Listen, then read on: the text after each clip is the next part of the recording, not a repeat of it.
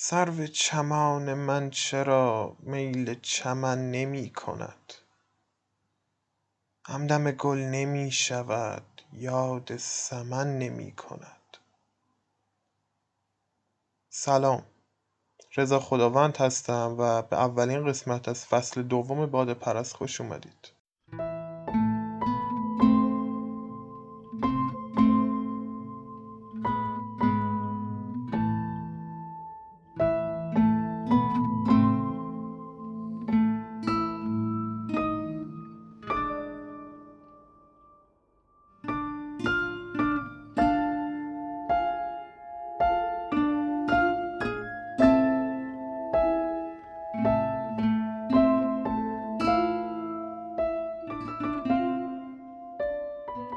امروز میخوایم با همدیگه یکی از معروفترین غزلهای حافظ رو بخونیم. غزلی که بیان خیلی روونی داره و اگه بخوام توصیفش بکنم میگم که میشه واقعا عطر انسانی و عرفانی عشق رو ازش چشید. اگه دوست داشتید همراه با خوانش و تفسیر ابیات منو همراهی بکنید، لازم بگم این غزل مثل خیلی از اشعار حافظ خب سر ترتیب ابیات و نوشتار برخی از بیت‌هاش بحث هست و نسخه‌های مختلفی رو ممکنه ازش پیدا بکنید. من نسخه‌ای که بیشتر از بقیه به نظرم صحت داشت رو میخوام بخونم، ولی سعی میکنم یه اشاره‌ای به بقیه نسخه ها هم بکنم در انتهای صحبت. و البته اینم بگم قصد داریم که بعد از اتمام به قولن تفسیر این غزل با هم دیگه نوای زیبای استاد شجریان از این غزل رو گوش بدیم، پس خیلی خوب میشه اگه تا اونجا با من همراه باشید. بریم سراغش دیگه. پس غزل صد و نود و دو.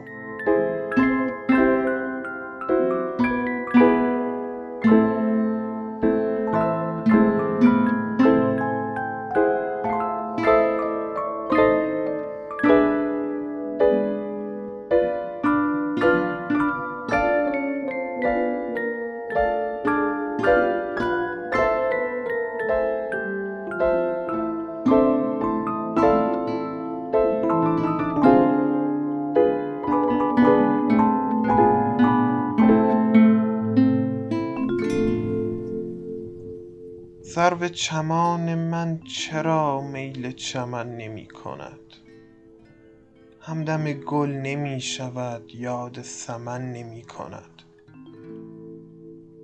دیگ لیز ترش کردم و از سر فسوس، گفت که این سیاه کج گوش به من نمی کند. تا دل هرزه گرد من رفت به چین زلف او، زان سفر دراز خود عزم وطن نمی کند. پیش کمان ابرویش لابه همی کنم، ولی گوش کشیده است از آن گوش به من نمی کند. با همه عطف دامنت آیدم از صبا عجب، که از گذر تو خاک را مشک ختن نمی کند. چون ز نسیم می شود زلف بنفشه پرشکن، وه که دلم چه یاد از آن عهد شکن نمی کند. دل به امید روی او همدم جان نمی شود، جان به هوای کوی او خدمت تن نمی کند. ساقی سیم ساق من گر همه درد می دهد، کیست که تن چو جام می جمله دهن نمی کند.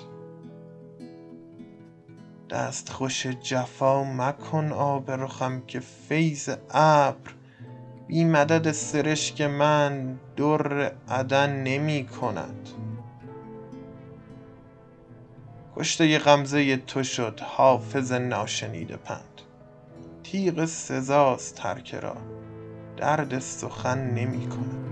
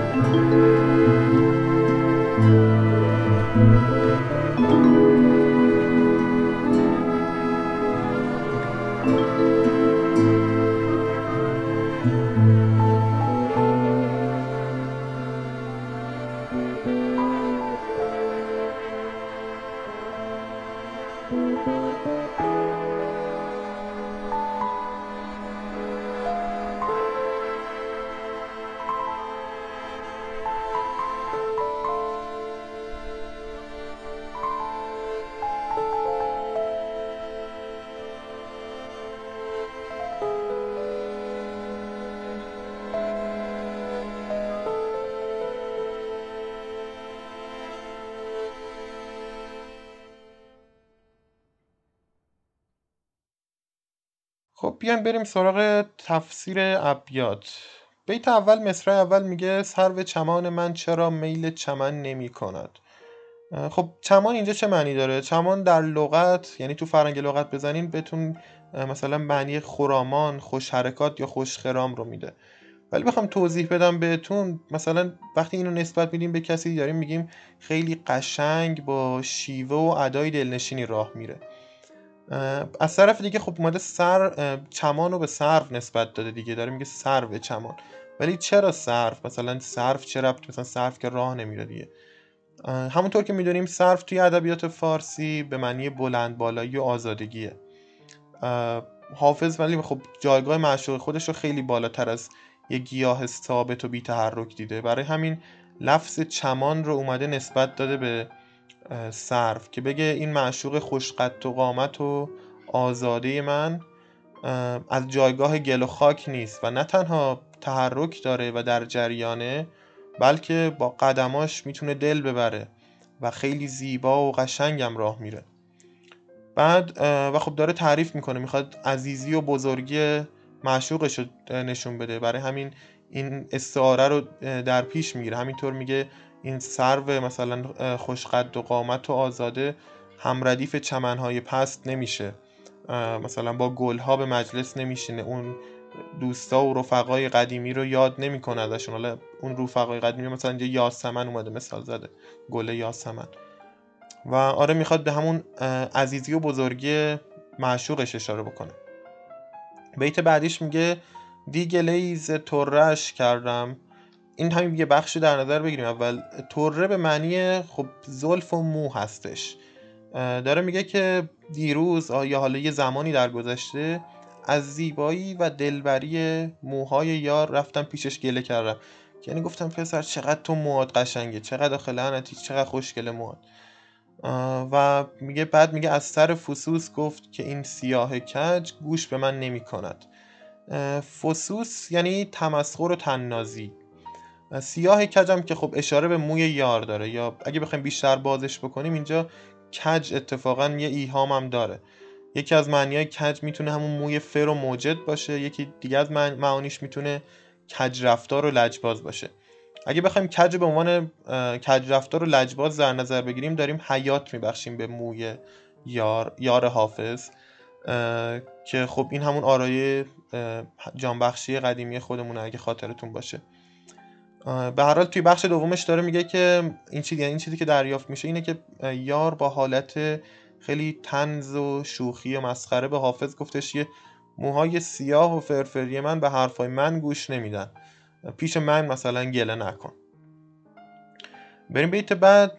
بیت بعد میگه که تا دل هرزه گرد من رفت به چین زلف او.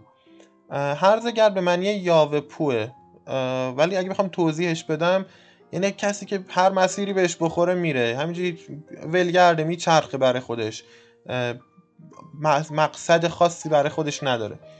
و حافظ داره میگه دل من هرزه گرد بود. بعد جای دیگهش داره کلمه چین آورده، اینجا چینم بگم چین ایهام داره، اینجا یکی از معانیش خب زلف یاره و یکی از معانیش کشور چینه که هر کدوم اینجا بذارید معنی میده. اگه مثلا کشور چین رو بذاریم به معنی مسیر خیلی دور و درازیه که مثلا حافظ میخواد بهش اشاره بکنه. و چین اولی هم که گفتیم چین زلف مثلا هستش و اینا. توی این مصرع داره میگه که دل یاوه پوی من راه افتاد به سمت چین زلف های تو و سرگشته تو شد و میگه زان سفر دراز خود عزم وطن نمی کند و یعنی دیگه هیچ چیزی از مسیرش جداش نمی کنه و همینطور داره همراه تو میاد و به جایگاه و وطن خودش که جان و جسم من هست بر نمی گرده. داره میگه تو دل منو با خودت بردی و دل من سرگردان تو شد، همراه تو داره پشت سرت میاد. بریم بیت بعد. بیت بعد میگه پیش کمان ابرویش لابه همی کنم. کمان ابرو از این از اون تشبیهایی هستش که ما زیاد توی اشعار فارسی میشنویم. یه نمونه که الان مثلا از خود حافظ یادم میاد میگفتش که مرا چشمی است خون افشان ز دست آن کمان ابرو، جهان بس فتنه خواهد دید از آن چشم و از آن ابرو. سعدی یا یه جای دیگه میگه که سرو بالای کمان ابرو اگر تیر زند، عاشق آن است که بر دیده نهد پیکان را. خلاصه آره این کمان ابرو رو زیاد توی ادبیات فارسی داریم. اگه اشتباه نکنم یه قصه یه جایی هست مجنون به لیلی میگه که بر هم شکنم شکنج گیسوت تا گوش کشم کمان ابروت. آره میگم کمان ابرو خیلی زیاده توی ادبیات فارسی، مطمئنم بهش برخورید، ولی حالا معنیش چیه واضحه دیگه. گفتم تشبیه داره میگه که ابروهات مثل کمان تیراندازی، اون کمون تیراندازی خوشقوس و قشنگه. تو این بیت حافظ میگه من پیش تیر و کمون زیبایی چشمای تو لابه و التماس میکنم. لابه یعنی عجز و خواهش و التماس و تمنا. ولی خب ابروهات میگه زه کمان رو مثلا تا ته کشیدن و قصد گرفتن جون منو دارن. گوش کمان اینجا آورده. گوش کمان به نقل از به قولن ده خدا من بررسی کردم همون زاغ کمانه، اون دو سر کمون که زه بهش وصل میشه بالا و پایین. و بعد جلوتر هم یه گوش دیگه داره که میگه به من گوش نمیکنن، از اون از آن گوش به من نمیکنن. اون گوش به معنی گوش اولی نیست، اینجا جناس تام داره. بیت بعد میگه با همه عطف دامنت آیدم از صبا عجب. حالا اینجا بحث این شد که حالا معنای معنی مختلف واژه‌ها رو بگیم. معنی اینجا عطفم باز مثلا سه تا معنی میتونه بده، ولی خب فقط یکیش هست که به درد ما میخوره، بقیهش میشه گفت ایهام داره ها، ولی معنی اولی واقعا درست تره. معنی اولش که خب همون معنی عطوفت و مهربانیه، یعنی بخشندگی، رعفت، اینجور چیزا. حافظ داره به معشوقش صفت مهربانی و بخشندگی رو نسبت میده. معنی دوم ولی میشه فراویز یا مثلا حاشیه دامن. اینو مثلا اگه توی فرهنگ لغت بزنید میبینید کلمه عطف معنی اون حاشیه، اون بخش کناری، اینجور چیزا فراویز میده. خب میگم زیاد به شعر نمیخوره، ولی مثلا عطف دامن از اون باز اصطلاحیه که ممکنه زیاد بشنوید توی اشعار دیگه، که مثلا با همون اشاره به حاشیه اون بغل گوشه های دامن داره، ولی خب فقط برای قشنگی اینجا میشه بهش اشاره کرد. یه معنی سوم گفتم که داره. خب اون معنی سومش هم عطف، خود کلمه عطف به معنی برگشتن دیگه، میدونید دیگه، برگشت یا برگرداندن، که میشه گفت مثلا دامن تو مثلا میبخشه و بر میگرده، ولی خب این بازم خیلی معنی نیست که به دل بشینه. در کل توی این مصرع حافظ داره میگه با این همه لطف و مهربونی تو من از باد صبا تعجب میکنم که چرا با گذر کردن و رد شدن اون خاکی که در مسیرت هست رو به مشک ختن که یه عطر خیلی خوشبویی هست تبدیل نمیکنه. حافظ میخواد در واقع از معشوقش تمجید کنه و بگه تو انقدر خوب و بی‌نظیری که تمام چیزایی که دور و برت هستن باید ازت الهام بگیرن و یه کمی از آثار دلپذیر حضورت رو در واقع به جان بخرن. بریم بیت بعد. بیت بعد میگه چون ز نسیم میشود زلف بنفش پرشکن، وه که دلم چه یاد از آن عهد شکن نمی کند. این خیلی ساده است واقعا معنیش، یعنی اصلی پیچیده نشده شیوه بلاغی این شعر. داره میگه که وقتی گلبرگ های گل بنفشه با جریان خیلی شیرین نسیم جون میگیرن و زنده میشن و شروع میکنن به زدن چین و شکن توی گلبرگ ها، من اون لحظه یاد عهد شکنی یار بیوفای خودم میافتم. در واقع حافظ اینجا داره با کلمات بازی میکنه. اگه دقت بکنید اومده شکن گلبرگ های گل بنفشه رو به عهد شکن یا عهد شکنی یار نسبت داده که این شکن و اون شکن در واقع خواسته یه جور ارتباطی برقرار بکنه، یه ارتباط خیلی جالبی هم ایجاد شده. بیت بعدی میگه که دل به امید روی او همدم جان نمی شود. منظور اینه که دل به دنبال معشوق راه افتاده و دیگه نمیخواد به جان کم ارزشی که ازش اومده برگرده. به بیان ساده میشه گفت حافظ معشوق رو دلبر خطاب کرده و عشقش رو فدای یارش کرده. بعد البته مصرع بعدیش میگه جونش هم هوایی یار شده و اون هم میخواد دنبال دل راه بیفته هر جا که یار میره و در واقع به طور کلی میشه گفت حافظ اعلام میکنه حاضره در راه عشقش جونش رو هم فدا کنه. بیت بعدی میگه ساقی، بیت بعد مصرع اولش میگه ساقی سیمساق من گر همه درد میدهد. سیمساق یعنی اندام سیمین، مثلا سا... سیم هم خب همون نقره است دیگه، مثلا ساق نقره گون، ساق سفید و درخشان. میخواد بگه ساقی که همون معشوقش هست اینجا اندام بسیار زیبا و دلنشینی داره. حافظ البته قبلا هم مثلا از این ترکیب واجی واجی مثلا خیلی دلنشینی که اینجا استفاده کرده جای دیگه استفاده کرده بود، میگفتش که رشته تسبیح اگر بکسه است معذورم بدار، دست من در ساعد ساقی سیمین ساق بود. تو بیت این غزل خب ولی داره میگه که این ساقی خوشندام ما دائما درد یا شراب بهمون اگه بخواد بده. میگه کیست که تن چو جام می جمله دهن نمی کند، یعنی کیه که مثل جام شراب دهنش رو به, تما... به پهنای تمام بدنش باز نکنه که ازش شراب رو نگیره.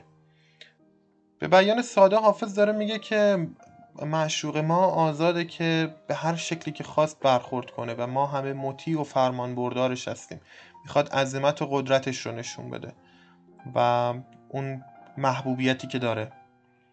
بیت بعد داره یارش رو نصیحت میکنه حافظ که انقدر من اذیت یعنی نکن، انقدر من رو انقدر ناز نکن، انقدر نکوهش هم نکن. بهش میگه دست خوش جفا مکن آب رخم، یعنی اشک و آبروی من رو با دست جفا پایمال نکن.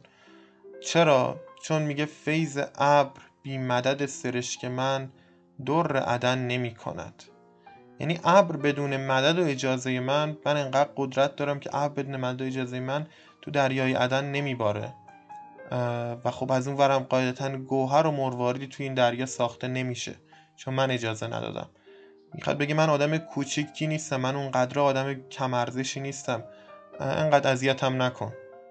و بریم بیت بعد. بیت بعدم داره یارش رو به پند شنوی تشویق میکنه. میگه کشته غمزه تو شد حافظ ناشنیده پند، تیغ سزاست ترک را درد سخن نمی کند. یعنی حافظی که به پند و نصیحت گوش نکرد به تیغ دلبری و دلربای یارش کشته شد و هر کس دیگه‌ای هم که این کار رو بکنه عاقبتش همینه. تا اینجا تموم شد. امیدوارم که لذت برده باشید از تفسیر این ده تا بیت. اگه دقت کرده باشید برخلاف خب فصل قبلی من در طول تفسیرمون اشاره‌ای نکردم که دقیقاً مخاطب این غزل کیه. راستش تصمیم گرفتم از این بعد این بخش رو واگذار کنم به خودتون، چون واقعا اشعار حافظ یه بعد ندارن و هر نگاهی یه تصویر جدید ازشون میسازه. به نظر من مخاطب این شعر میتونه یه دختر جوونی مثلا در نزدیکی حافظ بوده باشه، میتونه شاه اون دوره بوده باشه، میتونه خدا باشه، یا حتی اصلا میتونیم من و شما باشه، میتونه مخ... هر مخاطبی باشه که بخونه و این بسته به دید شما داره. ابتدای پادکست گفتم که اشاره میکنم به نسخه های دیگه این شعر. تقریبا توی همه نسخه ها همین ده تا بیت یا کمتر هست، یعنی مثلا یکی دو تا از ابیاتی رو که ما خوندیم ممکنه مثلا توی اون نسخه نباشه، نسخه‌ای که الان شما در دست گرفتید، یا اینکه مثلا ترتیبشون فرق بکنه. فقط یه بیت هستش که توی یکی دو تا از نسخه ها هستش، ولی مثلا من نخوندم، توی این نسخه‌ای که من خوندم نبود و عکس میام اکثر نسخه این بیت رو ندارن. بیت اینطوریه، من براتون میخونم. میگه لخلخ سای شد صبا، دامن پاکش از چه روی، خاک بنفشه زار را مشک ختن نمی کند. لخلخه یه نوع عطر قدیمیه، حالا اینو توضیح بدم. لخلخه یه نوع عطر قدیمیه، یه ترکیب خیلی خاصی داره و میگن بوی خیلی خوبی هم داشته. داره میگه باد صبا از دامن پاک یار، با گذر کردن از دامن پاک یار بوی خوش عطر رو گرفته، ولی میگه نمیدونم چرا این خوبی و عطر دلنشین یار رو به خاک بنفشه زار هم منتقل نمیکنه تو مسیرش، تا اون هم بتونه خوش عطر بشه و بوی مشک ختن بگیره. همونطور که خب متوجه دقت بکنید میبینید این بیت و این بیت از لحاظ معنایی به یکی دیگه از ابیات همین ابیاتی که خوندیم خیلی شباهت داره. اون بیتی که میگفتش که با همه عطف دامنت آیدم از صبا عجب، این بیت خیلی، این دوتا خیلی شباهت دارن از لحاظ معنایی و من فکر میکنم شاید به خاطر همین هستش که اکثر نسخه ها از آوردنش جلوگیری کردن توی به قولن دیوانه دیوانی که ارائه کردن. تا اینجا دیگه من صحبتی ندارم. خیلی ممنونم ازتون که گوش دادید. بابت تأخیری که پیش اومد بین این دوتا، بین قسمت قبلی و قسمتی که الان دارید گوش میدید، خیلی خیلی عذرخواهی میکنم. خیلیا توی اینستاگرام به رجوع کردن، گفتن که زودتر آماده کن. من واقعا درگیر یه سری برنامه و کارا بودم که نرسیدم و قصد داشتم فصل دومو شروع بکنم. این قسمت نمیدونم چقدر تونستم بهتر بکنم کارو، ولی خب این قسمت من متن آماده کردم برخلاف فصل قبلی و تصمیم دارم از بعد برای این فصل متن بنویسم، متن یا حالا اسکریپت بنویسم که با تسلط بهتری بتونم مطلب رو ارائه بکنم. و یه تفاوت کوچیک، یه تغییر کوچیک هم از میخوام توی به قولن ترتیب اجرای پادکست قائل شدم. اگه تا اینجا چیزایی که این تغییراتی که اعمال شده رو دوست داشتید، خواهش میکنم بهم بگید، واقعا خوشحال میشم بدونم. اگه چیز دیگه هست که فکر میکنید باید تغییر پیدا کنه بهم بگید. ایرادات، مشکلات، اشتباهات من رو خواهش میکنم به من بگید و خیلی ممنونم ازتون که تا اینجا من رو همراهی کردید و خیلی خیلی ممنونم از کسایی که اومدن بهم گفتن که ادامه بدم و واقعا روحیه میگرفتم من از این پیام‌ها. خیلی خیلی ازتون ممنونم. من فعلا باهاتون خداحافظی میکنم و تا قسمت بعد امیدوارم که ایامتون به کام باشه. خداحافظ. سر به چنان من چرا، سر به چنان من چرا، میگه که من نمیکنم همدم گل نمیشود یاد سمن نمیکند، یاد سمن نمیکند.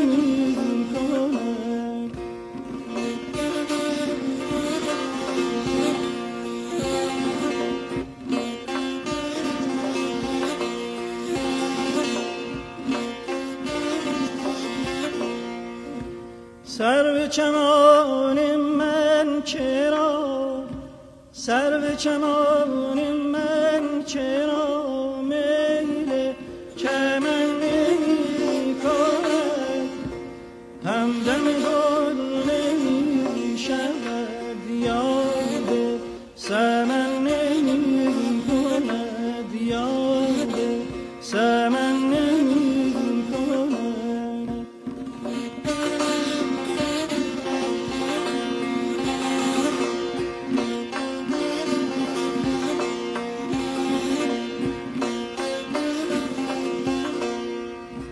دل به امید وصل تو، دل به امید وصل تو همدم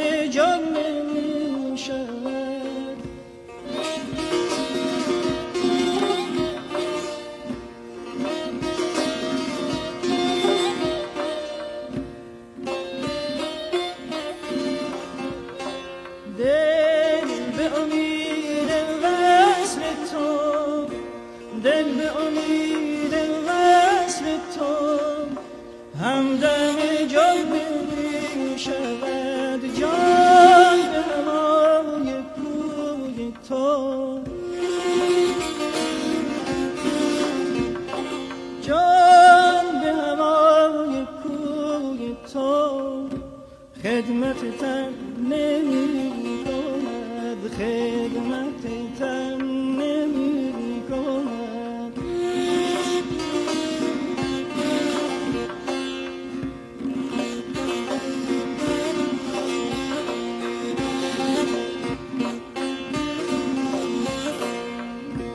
با همه عطر دامنت آید دم صبا عجب،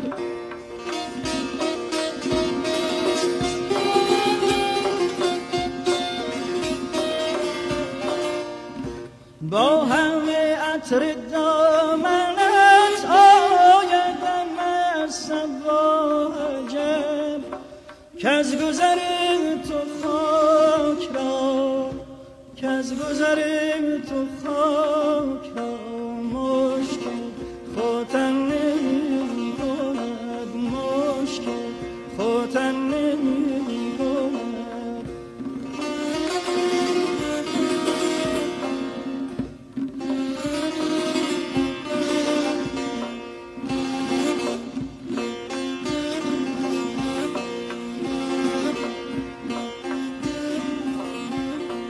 تا دل هرزه گرد من، تا دل هرزه گرد من رفت به چین زلف تو،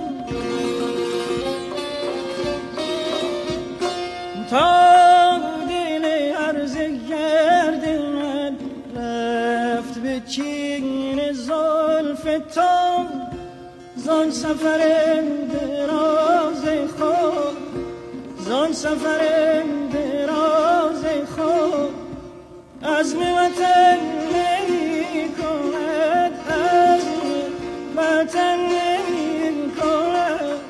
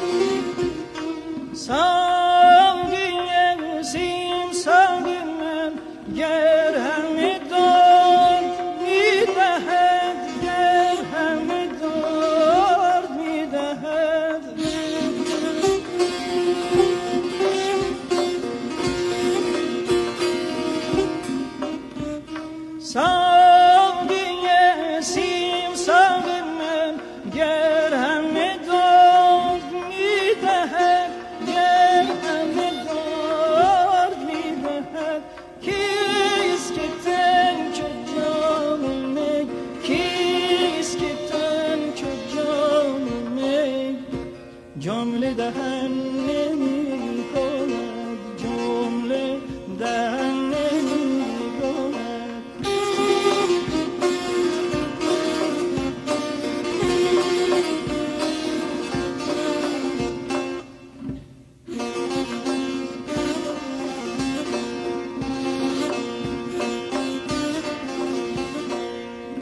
سر به چمان من چرا، سر به چمان من چرا میل چمن نمی کند، همدم گل نمی شود، یاد سمن نمی کند، یاد سمن